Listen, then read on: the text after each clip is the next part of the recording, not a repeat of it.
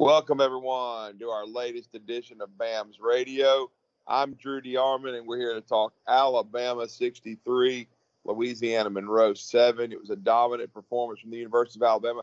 Certainly not a perfect one. So there was enough things Nick Saban will be able to harp on.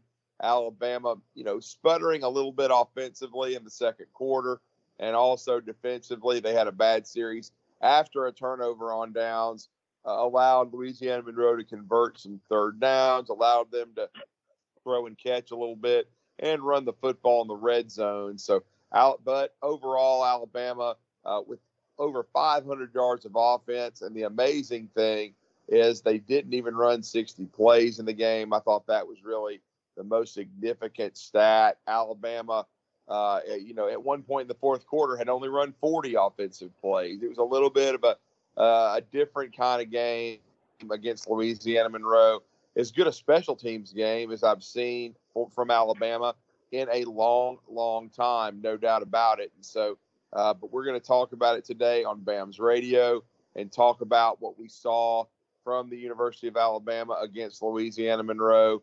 And we're going to talk about it with our usual cohorts, Thomas the Wizard Watts and the Port City of Mobile, keeping us here on the air, producing the show, giving us his interesting thoughts and takes analytically with the inside the numbers and plays and players that impressed him. And of course, from 89 to 93, William Redfish Barger, a huge part of Alabama football, national champion. And we're going to talk some Crimson Tide today, guys. Interesting game for the University of Alabama. Uh, you know what you'd expect. They outgained uh, Monroe 509 to 169.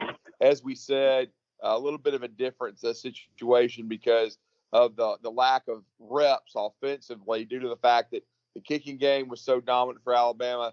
That's a punt return touchdown, a block punt touchdown, a school record eight punt returns for 262 yards, a 68 yarder to the house for Brian Branch, and some big time strides from Kool Aid McKinstry uh, in that uh, uh, area of the game. After I thought he was shaky last week, and then even Isaiah Bond with a nice return, but Alabama getting a defensive touchdown, their first turnover of the year. Will Anderson Jr. from 25 yards out. But overall, William, uh, what did you take from Alabama's 63 to seven win? Well, I'd say the first thing is Drew is all the people that you've been arguing with about David Palmer uh, being the greatest punt returner in Alabama history are probably going to hit back at you and say it's now a combination of Kool Aid and Branch. Yeah, probably so. Um, you know, I mean, I, I saw some good things. I mean, I, I would say I would have given the the coaching an A plus plus.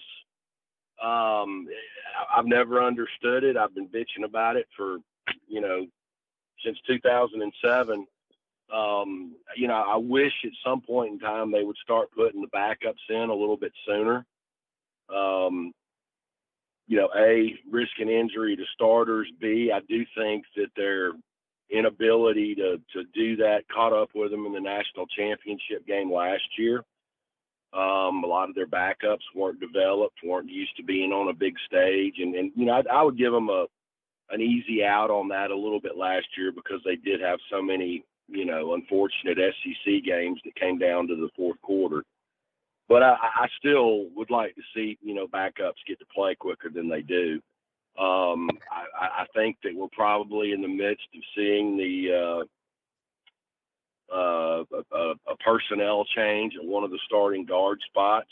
Um, I think Tyler Booker's probably, um, if, if he doesn't do it this week for Arkansas, they've still got another game to you know, kind of test the waters. But I do think you're going to see a Tyler Booker starting at left guard or right guard, if not this weekend by Arkansas. Uh, the young man came in yesterday, and albeit you know versus a, a very low level of competition, um, played very well for himself. Um, you know, overall, you know, you still want to see the offense, you know, start to execute at, at, at a higher rate. Um, you know, it was great to see, um, um, you know, Bryce and Cameron Latu hook up. I think that's something that they need to continue to, you know, dig at, um, you know, to, to help the passing game along. And, uh, but, but overall, Drew, I mean, I think, you know, especially on defense and on special teams. You know, they they got scores um, that they added in there as well. But um, you know, I, I don't think unless you really, really want to peel the layers of the onion almost to the core, there's there's really not a whole lot you can nitpick about about yesterday's performance. I agree. I mean, I know there was some consternation about the second quarter and the touchdown given up, and then Bryce did throw two interceptions. Drew, let me cut you off. I've really got a question for William in terms of how the game played out.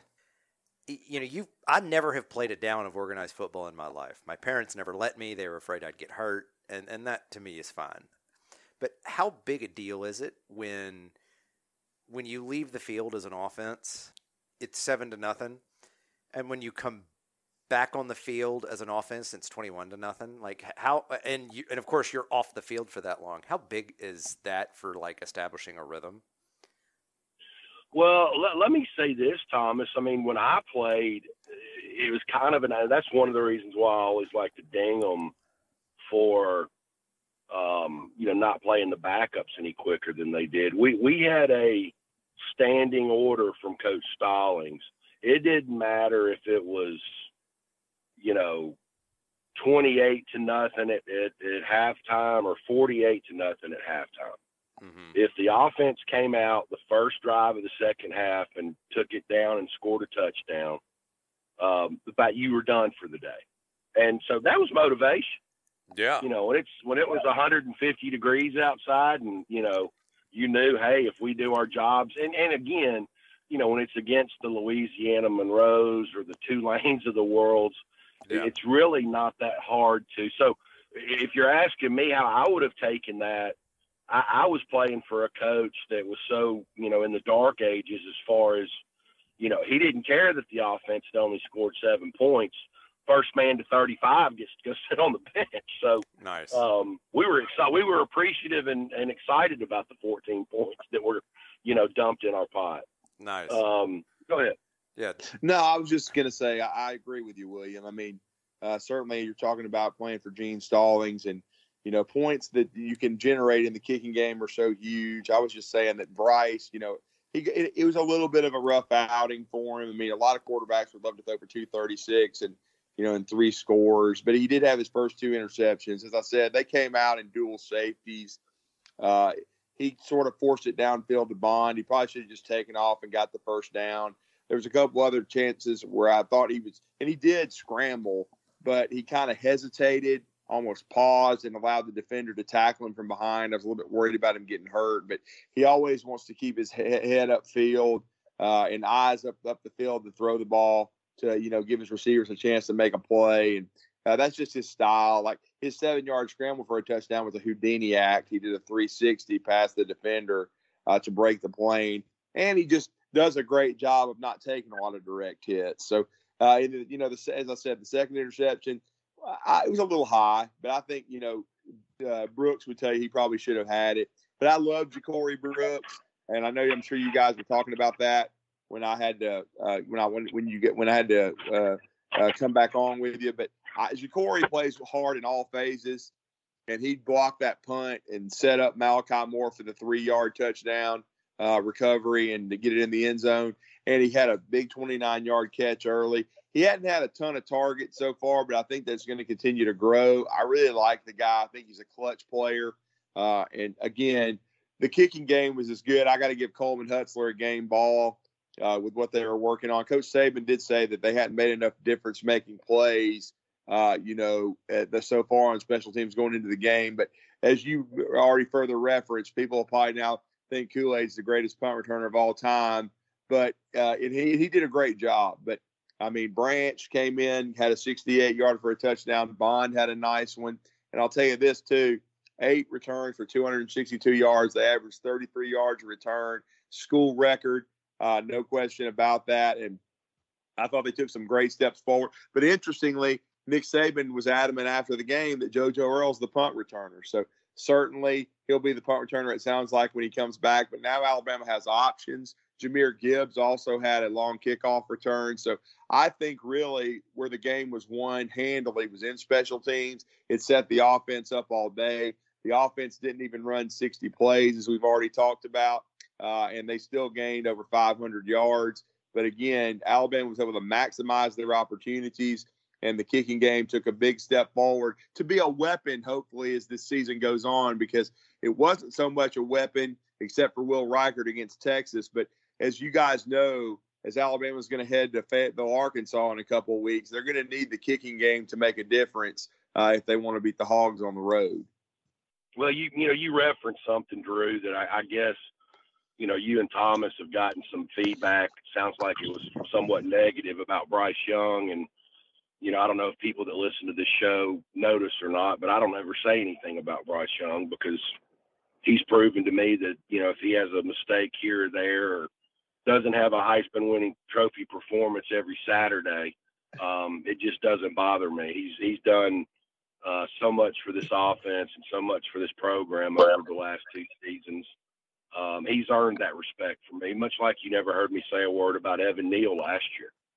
Um, there, there's a lot of other people that need to um, step up their game and improve their performance on that offense, not named Bryce Young. Um, and, and I think that's something else. You know, the other thing that, that, you know, came out of yesterday um, that, that I kind of noticed, you know, A, there's, there's still a lot of, um, you know, you didn't see Kobe Prentice much yesterday. Um, you have to kind of wonder um, if that wasn't some some in-house punishment for his lack of play versus Texas the week before. Um, some other guys starting to get healthy. Um, you know, Coach Saban kind of throwing the the fire stick down about JoJo Earle. You know, if he thinks he's the punt returner, um, in his mind, he probably thinks he's the starting slot wide receiver as well. But you know, there's another guy that, that kind of really caught my eye besides Tyler Booker, um, and that's Jamarion Miller. Um, now he may have a little bit more difficult time to getting um, obviously, he's probably not going to get the starting job this year, but you know that's a crowded, crowded running back room. But man, every time that young man touches the ball, and, and his touches have come against you know bad competition, man, he just just explodes. Um, I really like the way he runs the ball with an attitude, and um, you know, I thought Roydell um, had a good game. All the running backs had a good game yesterday. Hell, they put a couple of them in there that I'd never heard before, and they ran the ball well. Um, so, you know, again, they've got another game coming up this weekend against Vanderbilt where they can, you know, exercise some of their demons. You know, try, start trying to find, you know, the five best offensive linemen, the the best working group of wide receivers um, you know, getting Cameron Latu more involved in, in the offense. So, you know, you're starting to see uh, that happen. You know, there's there's a lot less, uh, you know, let's let's fire uh, Bill O'Brien and, and promote, you know, uh, some unnamed uh, analyst or, or, GA that's on the staff as the interim offensive coordinator for the rest of the season today than there was last Sunday. Well, William, I can tell you this though. I did get one message on Twitter uh, so that we're that we're still we're not totally immune uh, from the nuttiness yet. Uh, I had somebody ask me how good a play caller Derek Dooley was. God Almighty knows. please no, please, yeah, please no. Yeah. Let's, let's, I, and I, I even asked the person. I said, uh, "What do you mean?" Well, just in case. And of course, Alabama was up twenty-eight to seven at the time. So, but again, I mean, it you know it knows no bounds. People always think that they can call plays and everything like that, but you know Bryce had a couple of picks, but I think you can learn from mistakes like that. Certainly, I think uh, and he will. And like you said, William, I totally agree. He's carried this offense a lot, and so I was glad to see the running game get going. I know you mentioned Jamarion Miller. He runs with a ton of thump, and I and look, I understand what Trey Sanders has overcome in his career. I still think he's a good player. He got into the end zone yesterday, but he also had a mental error on a hold, and I think on another carry didn't hit the right hole. He better sharpen it up, man, because Jamarion Miller is coming, and that dude, I think he's the perfect running back to take the air out of the ball because when you're playing against a tired defense who's frustrated and they're already being put away, he he drops the hammer a lot I think a, a role for him could be created like that. And I really, uh, and I thought, I, I totally agree with you about Roydell Williams. He pretty much did all his damage on one drive, but he ran angry. his 10 yard touchdown run was second and third effort. And I think he was trying to make up for the fact that he didn't hit the hole correctly last week on that fourth and a half yards. So, uh, and, and, I think it was, uh, you know, interesting that Saban put him in front of the media as well uh, yesterday. So I think they were pleased with him. Of course, I love Jason Gibbs. I love Gibbs' versatility, but I agree with you, William. I don't think there's any question it's the deepest running back room in the SEC, and they need to continue to get these guys touches. And this is a different kind of offense. I don't know that it's going to be a as much of a down the field. Yes, Jace, uh, you know, did a nice job yesterday, and yes, uh, I think, and he's he's already shown the ability to take it 81 yards to the house against Texas, and and I think that certainly uh, you know, uh, Bryce needs to hit Burton deep, but I think those will come. I think the deep shots will eventually be hit. And don't forget, JMO didn't have his coming out party until Texas A&M, and you know, so well, I, am gonna eh, I, I just I, I would say to kind of just you know relax a little bit. The deep shots are going to come, but I think this Alabama offense is going to be based more on uh, power and brutality. And you brought up something, William, that I was going to ask you about, and I'm glad you already mentioned it. I completely agree with you about Tyler Booker. He is a nasty guy. He's coming, and I truly think he's about to beat out Javion Cohen, and we're going to see him and Emil Ekiyor. It wouldn't even shock me if that happens this week against Vanderbilt. Well, and, and I'm going to say this after having a couple of minutes to think about it. You know, you need to text your buddy back um, after the the show's over with and tell him that unless Joe Cox has to have his appendix removed for one game, um, yeah, I wouldn't have a problem with Derek Dooley coaching the tight ends, but absolutely nothing beyond that. um, but uh, yeah, I mean, yeah, I think it's it shouldn't really surprise a lot of people um, about Booker. I mean, he established himself pretty quickly after only being on campus for three months in the spring as you know, a guy that could be a backup right tackle or the backup right guard. Um, you know, now after some more time and development, you know, he's he's pushing for a starting role. Um, you know, you heard uh, multiple stories from multiple players off of that IMG team last year that he was the alpha. Um, and, and you know, when you can be the alpha on a on a team full of alphas at IMG, that that says a lot. So, you know, he's he's a powerfully built young man. You know, I think obviously football is important to him. He, he, he did a nice job on, you know, leaning out his, his body in the off season, getting rid of a little bit of bad weight. It wasn't a lot. And uh, so, you know, he's putting himself in a position to, uh, you know, become a mainstay possibility as a true freshman. Um, you know, I, I, I you know, I, I'm with you. I think it's probably going to end up being at left guard, but you know, um, it, it, would be kind of interesting and unique to see the two former IMG teammates being at right guard and right tackle. Um, you know, I think in a lot of ways they both have nasty streaks, but I agree with you. I think it's probably going to come at left um, if some things don't change, and, and and you know some of the things that need to change. I don't know if they can change at that position, um, and I'm going to leave it at that because um, it's it's you know personal stuff and doesn't need to be aired on this show or, or any others. And uh, but yeah i can't say enough things about good things about the young man. He's just got the it factor. And and i think the thing that i like most about him um, the, the things that i just mentioned you can't coach. I mean that's that's like you know um, i've seen a lot of stuff in the last week about you know Coach uh, Saban wanting you know more physicality out of the, the offensive line, and certainly they can be more physical against an undermanned Warhawk team. But that's not something you can just flip. You can just flip a switch on. You know, that's something that's developed in the off season and spring practice and fall camp, and that identity is. I'm not saying it's impossible, but it doesn't happen very often. Now, when you start adding more pieces to the starting five that, that have that, that have that nasty streak, you know, um, you know, pushing people over a pile before the whistle blows. Um, you know, that's just something that's not taught. That's just, you know, that guy's got a little bit of a dog in him and, you know, wants to make his opponent suffer. And that's, that's the way that my, you got to have that mindset.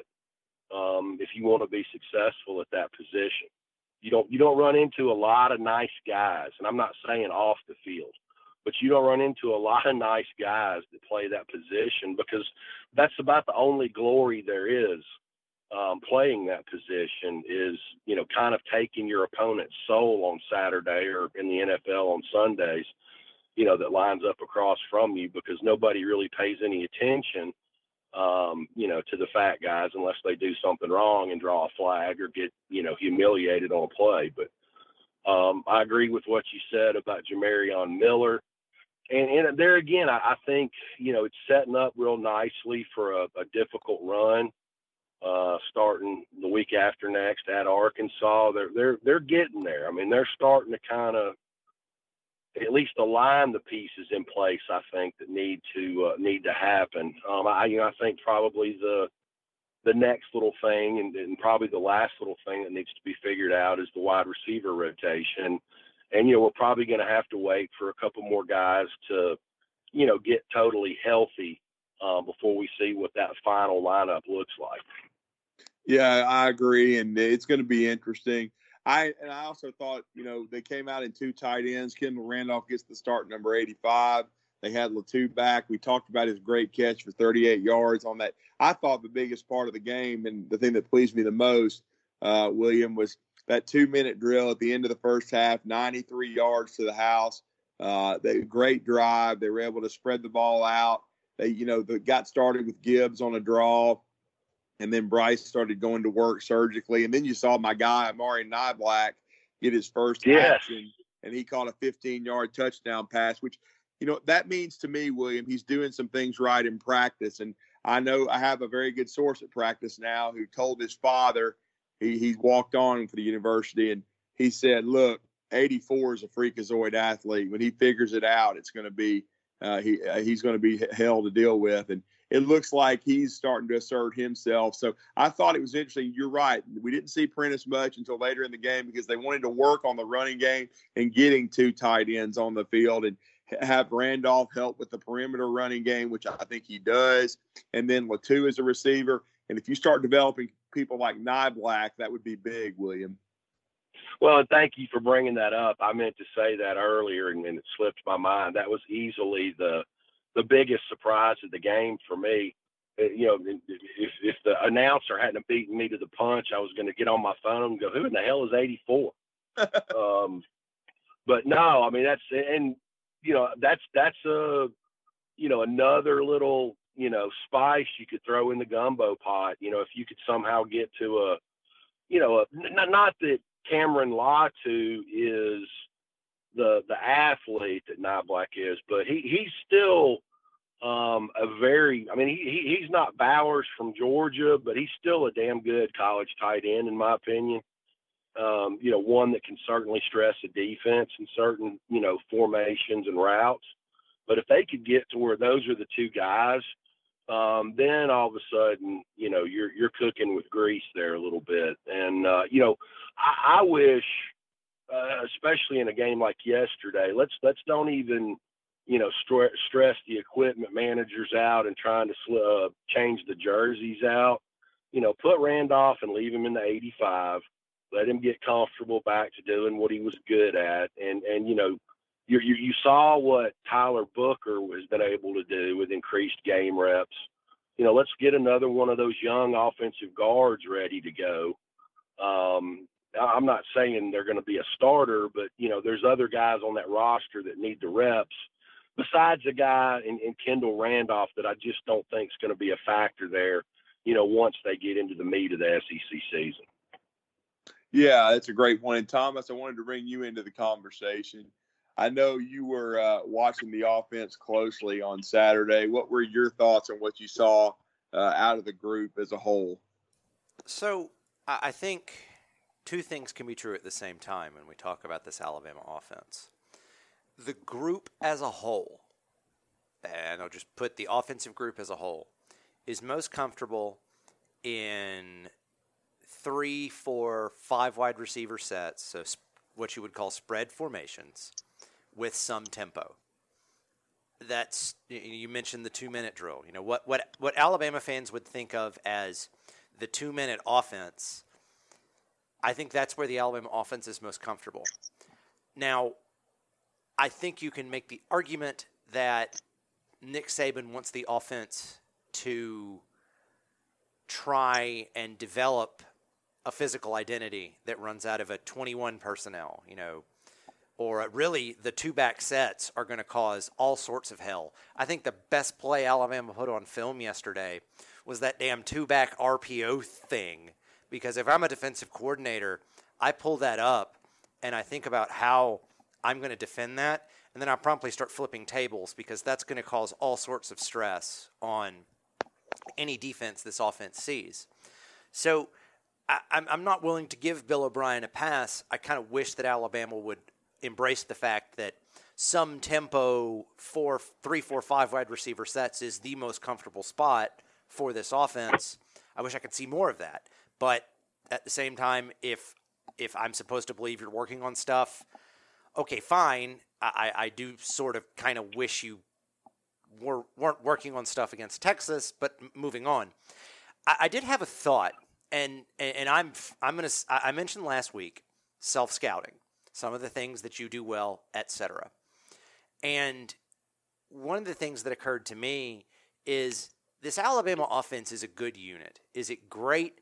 I don't think so, but it's a good unit and it's getting better. The problem is, I, and you know, I'll eat my own crow. I thought this team was going to be generationally good given what was coming back. And it is, I think it can be, but it, I think it can be an elite team. I don't think it's ever going to be generationally good anymore. And the only way that you now know that is through seeing between the white lines. And that's unfortunate, but it's also the reality. The offensive group is getting better. I think, you know, you've already talked about Tyler Booker uh, the the reinforcements at the wide receiver position. If JoJo Earle is as good as Nick Saban seems to think he is, based on his comments, suddenly that's another thing for Bryce Young to utilize.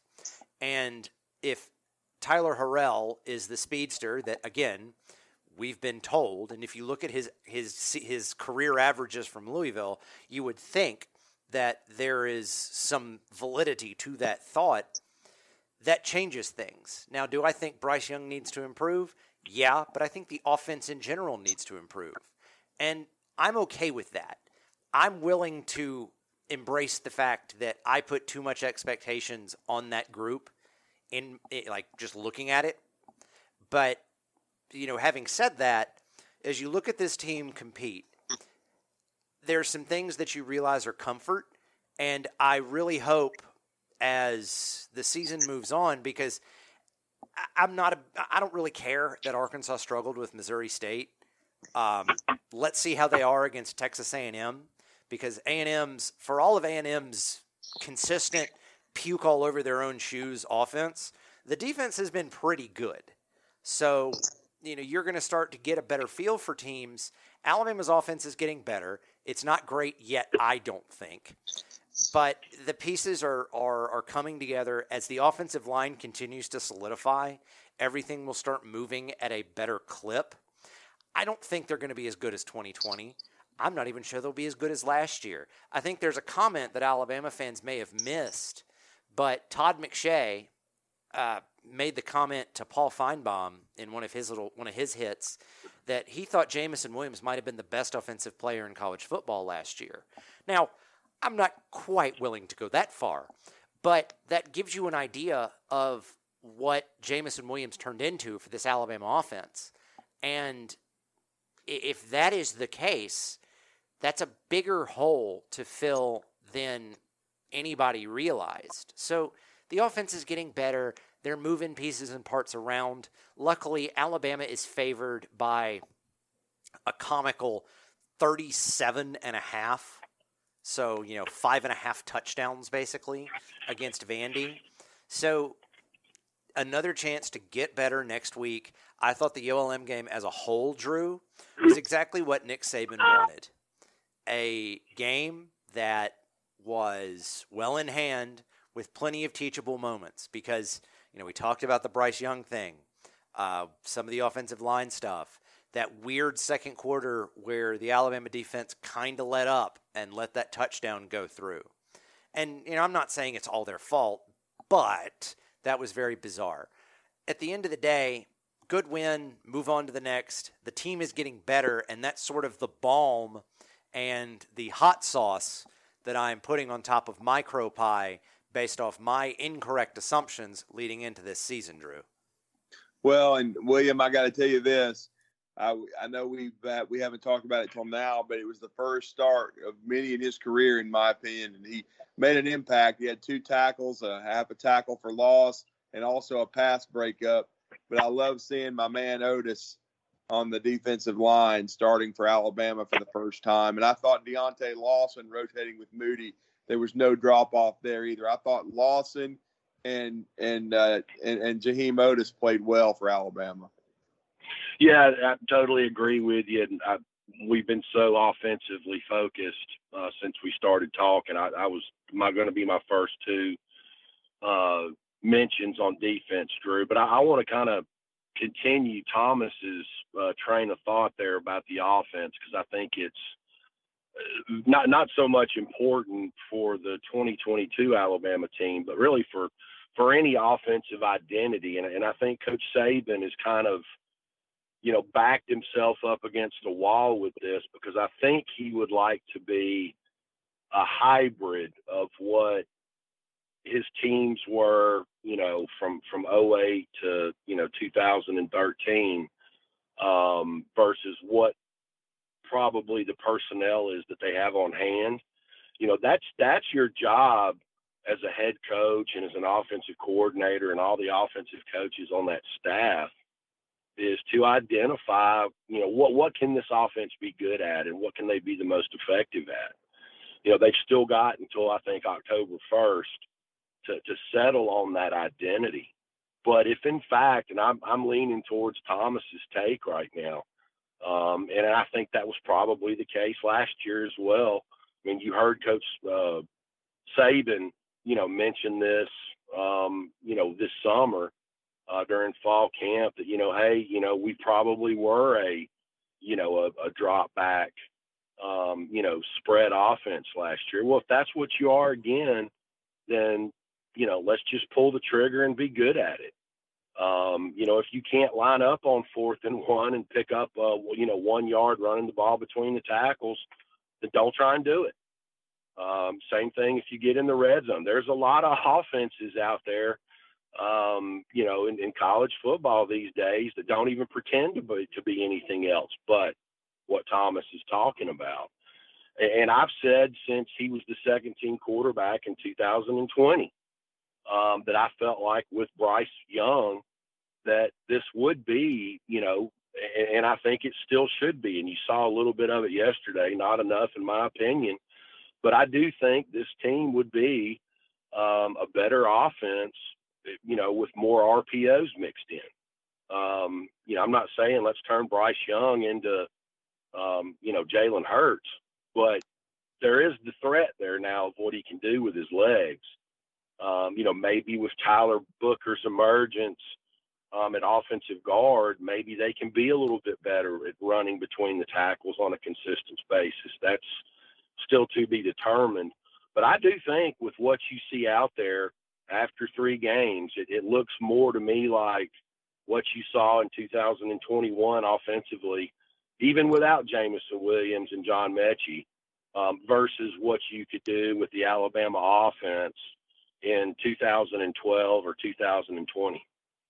Well, it's interesting too, and I do think the O line is going to continue to get better. And let's not forget, three of their faster and more dynamic wide receivers are not playing yet. We still see haven't seen Tyler Harrell. He did not dress. Aaron Anderson did, but didn't get any reps yet.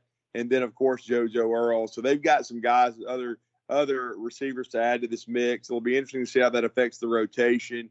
Uh, and some guys I think that are dynamic that can make some big plays. So we'll just have to see, uh, you know, what happens there uh, with the wide receiver corps.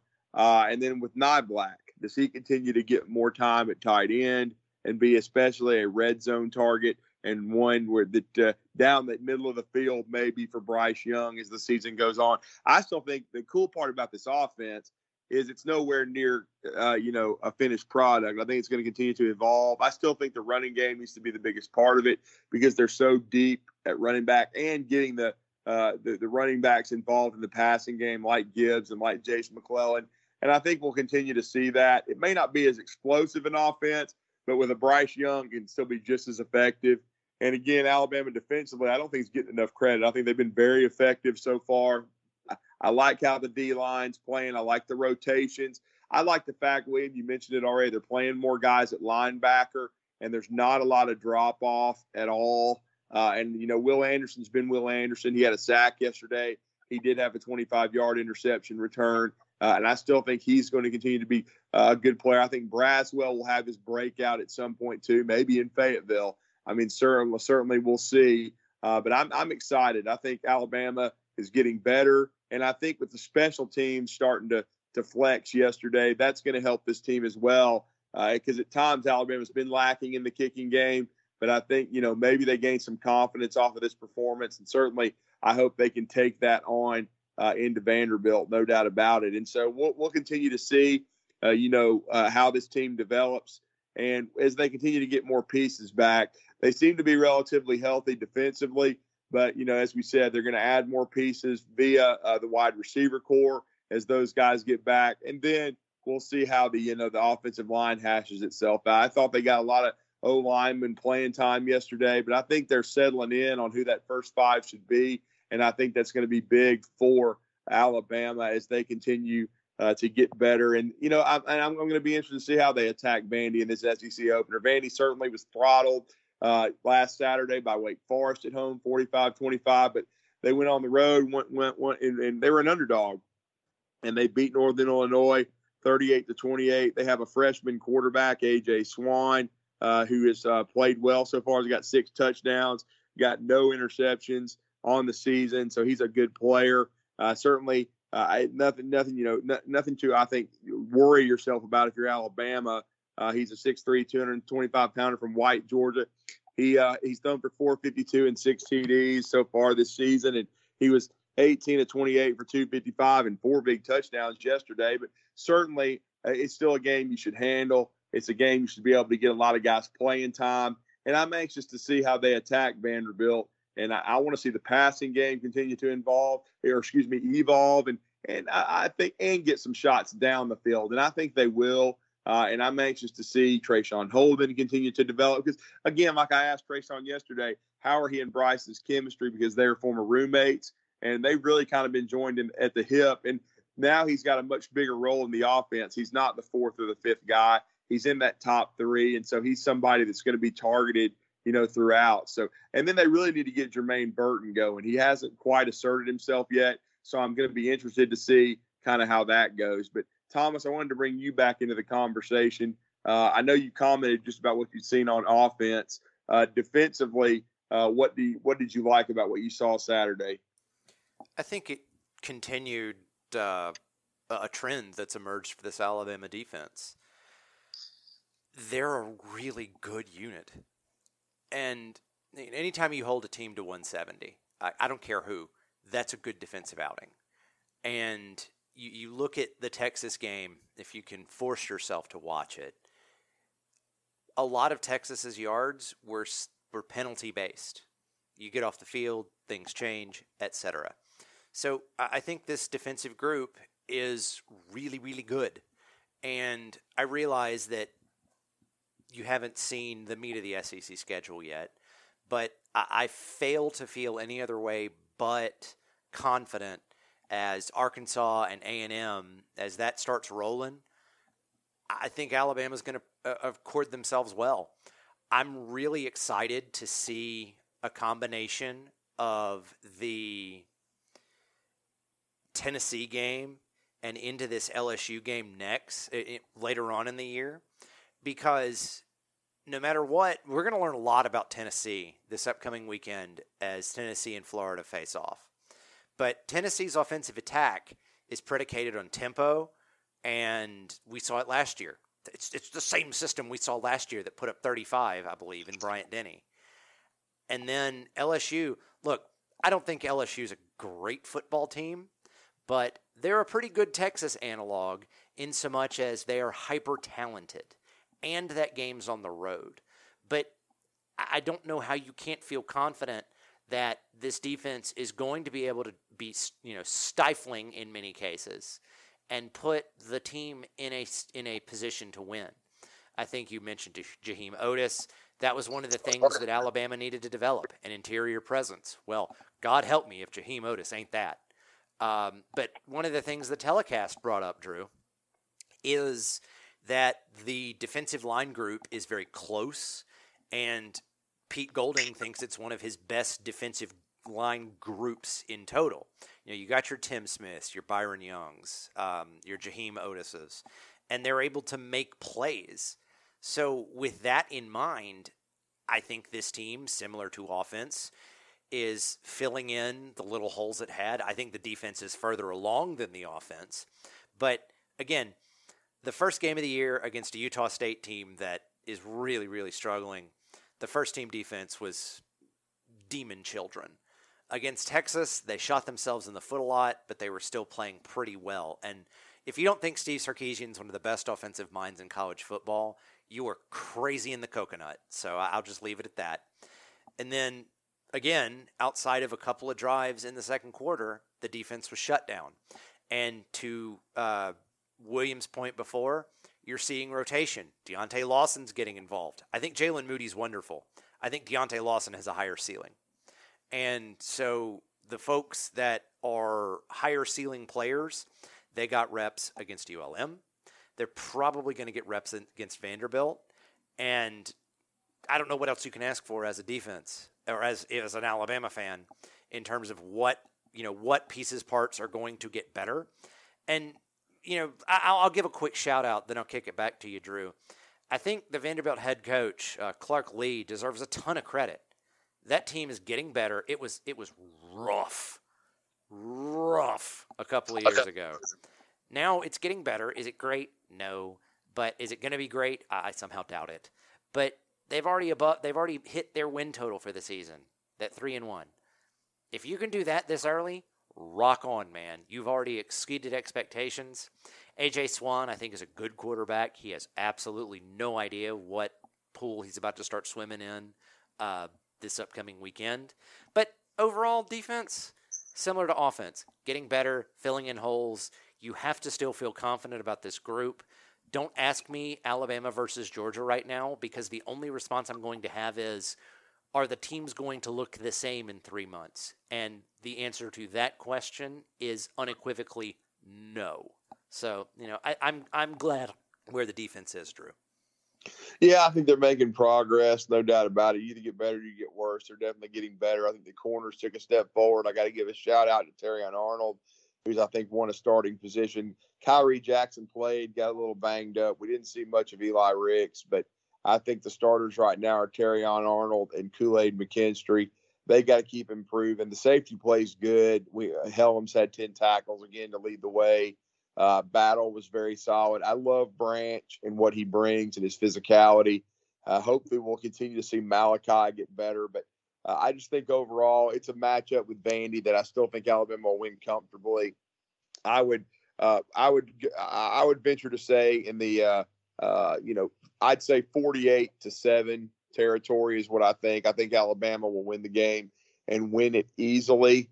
Uh, and then I, hopefully that we're going to see a continued uh, you know emphasis on the running game and getting these backs going, and then I think if you make the game easier for Bryce, he's only going to uh, continue to uh, get better. And that's when the deep shots will come and Bryce and his receivers will get on the same page because I think you just got to, uh, you know, sometimes last year I think they leaned on him too hard. Certainly they had to lean on him to win the road game at Texas, but uh, the better your running game and O line get, it's going to make it easier on Bryce. And so that development is going to be key. But William, what is your thoughts uh, on uh, the matchup with Vanderbilt. Three and one, but they did lose handily by three scores at home to a good Wake Forest team that's undefeated in Nashville a couple of weeks ago. Well, you know, my, my first thought would be, uh, and, and, you know, with the way kids talk these days, is, is how many uh, of the current Vanderbilt players are going to reach out to one Tyler Steen and, and uh, get, gauge his feel for, uh, you know the difference between the two teams. That that that would be interesting to be able to intercept some of those texts. but uh, you know, to me, I, I look at it in, in, the same light that I did this past Saturday. Um, you know, get get the game out of hand early on, where you can, because because I thought yesterday the best part of the game was the energy and and enthusiasm that the defense showed. Um, you know, you could tell that they were enjoying being out there. You know, once they got, you know, some guy, I mean, a, a, a boogeyman um, that's been missing in action from us two years now, uh, made his first appearance, and one former five-star defensive lineman, Damon Payne. Yeah. Um, you know, got a couple of tackles. You know, Tim Keenan got in there and got a couple of tackles. Burroughs, um, you know, Isaiah Hastings got his first action um, of the year. So, you know, and, and Lawson, uh, Kendall Blackshire. I mean, there's a lot of them that got in there. And, you know, I think that's the way to keep, you know, kids. And I know you can't do it week in and week out, especially once you get into the SEC. But when you get these types of games, you know, I think you have to take advantage of it. It's, it certainly helps, you know, in recruiting and, and showing high school seniors, hey, you know, you see that kid right there you know, he was sitting in the stands last year where you are right now, and look, look, he's out there on the field. Um, but I thought Pete Golding did a great job yesterday. Um, you know, emptying the bench and getting some of those kids that are thirsty for playing time. Um, you know, that are putting the work in. Um, you know, Monday through Friday at practice. Um, and and I, I think Saturday should be the, you know, the same type of uh, goal as you know, get this thing out of hand halfway through the court, third quarter and, you know, keep playing these young guys. So, you know, if you find yourself in a situation, you know, at, at, a, at another position group, the way Alabama found themselves in at the wide receiver group last year, that, that these kids aren't in shock when they get out there, you know, not in a game, you know, versus Louisiana Monroe, um, where the game's out of hand but you know, in an SEC championship game versus Georgia, or you know, when you're down, you know, down in the middle of an Iron Bowl game versus Auburn, um, you know, where they're not shell shocked and the moment's not too big for them. And I think the only way you can avoid that is getting them reps and, and getting them comfortable. And you know, I think that should be the goal this Saturday. I mean, you know, Drew, I, I think, uh, you know, you're probably somewhere in the same neighborhood as me. Uh, you know, Elton, the last time we agreed on a on a score prediction, it was two weeks ago when we were both wrong. Um, so I'm kind of scared to say this, but yeah, I, I think I'm looking at probably, um, you know, 48 to 10, something like that. Um, you know, I, and I do think Clark Lea has done a good job with his Vanderbilt program to this point, but this is just going to be a, a, you know a, a talent overload. Um, you know, and and uh, but there again, I, you know, I want to see him treat it, you know, um, with another business trip like uh, approach, and and you know, get them down and defeat it early, and and you know, let's see these young kids get out there, and you know, there there wasn't much of a drop off. You know, it's not like they surrendered a bunch of points or you know, gave up a bunch of yards. They continued to play defensively and offensively. You know, that that would be my one um, you know, ding on the offensive side is, you know, let Jalen Milroe get out there and run the offense. You know, if you drive it down to the 10 yard line and you don't want to kick a field goal or score a touchdown, have them take the knee and give the other team the ball back. But, you know, handing the ball off isn't going to get him developed as a quarterback. Yeah, but it was good to see you. You mentioned earlier in the show the running backs that you don't see a lot. Jonathan Bennett, the walk on number 25, had some nice runs got into a game. Jackson Roby, the nephew of uh, William of uh, excuse me of Wes Neighbors uh, and uh, Keith Neighbors. Uh, it's uh, Claire Neighbors Roby's son. He's been a walk on for five years, and he was able to get in and help run the clock out. Great to see him in there.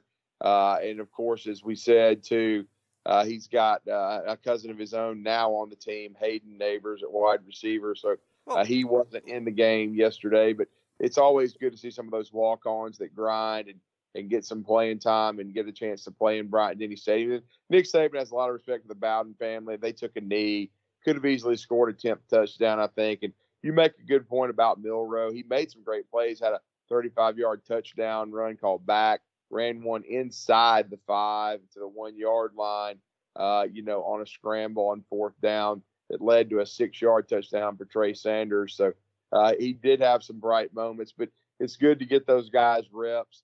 Uh, and you know, you and I are on the same page. And Thomas, uh, what's your prediction for Vanderbilt? Well, just a quick point. One of the more interesting things to come out of the ULM game is as the walk-ons got carries or the ability to block or you know whatever, you know, play the game. The team on the sidelines was still involved.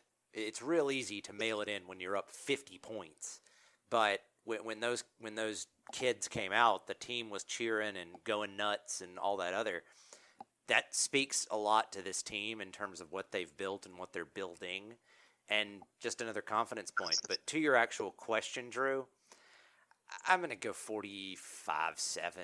I, I think that Alabama starting SEC play, they'll come out, they'll keep building, and Alabama at home has been a bunch of demon children, and I think that's going to continue. So, big, uh, big Bama win, and then honestly, I feel like most of the show next week is not going to be about Vanderbilt. It's going to be about what the heck comes out of this Arkansas Texas A&M game in Arlington, and what uh, what angry uh, angry Razorback Alabama might have to tangle with. But we'll see. There's uh, there's going to be plenty of football discussion next week, I'm sure. Oh, there will be, and we'll take a look back at Tennessee and Florida, and the Vols soon to be set up to finally uh, vanquish, uh, you know, uh, the the Florida Gators for only the second time in in 18 tries. They've lost 16 out of 17, but the Gators look like they have a lot of issues. Billy Napier needs some players. His quarterback is not playing well from the neck up. And defensively, they played poorly. They barely escaped against a, a poor South Florida team, really, or average at best anyway, under Jeff Scott in the swamp yesterday. But there'll definitely be a lot to, you know, process and digest, no question. Auburn playing Missouri is that Bryan Harsin's last stand.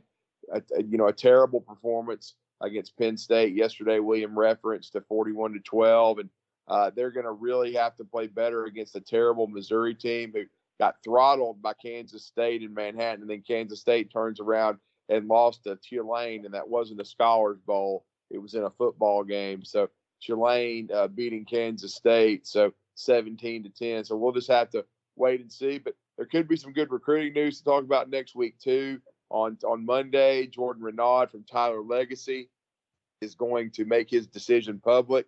Uh, a lot of momentum lately for Alabama in this case.